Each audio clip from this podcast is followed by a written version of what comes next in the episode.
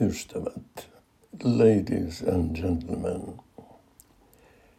Olympiakisojen avajaisseremonia keskeytyy, kun valkoisen sifonkihameeseen pukeutunut punentava hiuksinen nainen hyppää radalle C-katsomusta maratonportin vierestä ja juoksee pois kaarteen kautta puhujan koroketta kohti. Ennen kuin kukaan ehti tiedä mitään, Nainen nousee korokkeelle, taivuttaa päätään mikrofoniin päin ja aloittaa. Ystävät, ladies and gentlemen.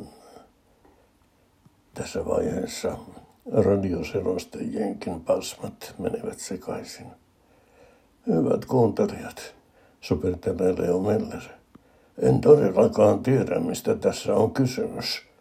Tämä on täysi mysteeri. Ja Pekka Tiilikainen jatkaa.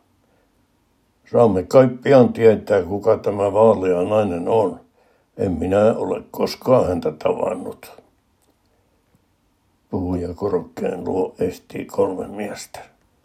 Yksi heistä on sakettiin sonnustautunut järjestelytoimikunnan puheenjohtaja Erik von Frenkel.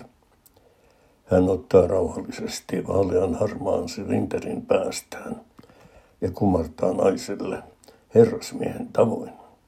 Sitten von Frenkel johdattaa naisen elegantisti pukusuojaan, aivan kuin kultivoitunut gentlemanni olisi vienyt tyttärensä häissä alttarille. Kuka tuo salaperäinen nainen oli?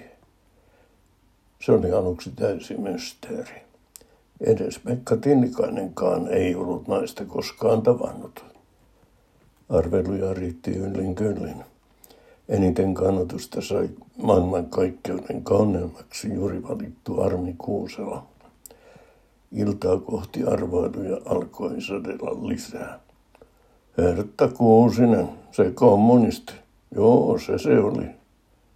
No ei se ainakaan Alli Paasikivi ollut. Se oli varmaan näyttelijä Regina Linnan heimo, arveli joku. Jotain uutta Suomi-filmiä ne kuvaavat.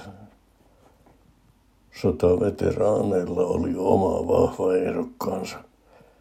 Kyllä sen naisen täytyy olla summan enkeli. Se, joka nähtiin summan taistelussa. Silläkin oli musta vyö ja mustat kengät. Seuraavan aamun sanomalehdet kommentoivat asiaa laajasti.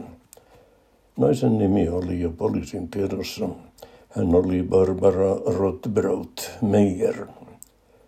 Hufvudstadsbladet kertoi poliisin tiedottaneen, että kyseessä oli mieleltään järkkynyt saksalainen nainen.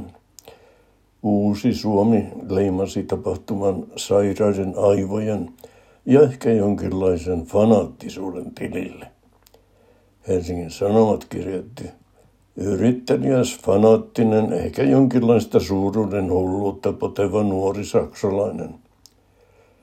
Rothbraut itse kertoi ruotsalaiselle Expressen lehdelle, että hänellä oli ollut mukanaan puinen soihtu, jonka kanssa hän oli aikonut juosta puja korkealle samaan aikaan kuin varsinainen soidon tuoja tulee stadionille.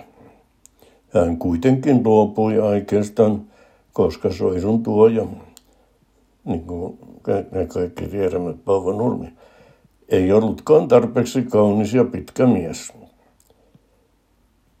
Avajaisia seuranneen yön rauhan enkeliksi ristitty Barbara vietti töiden poliisiasemalla.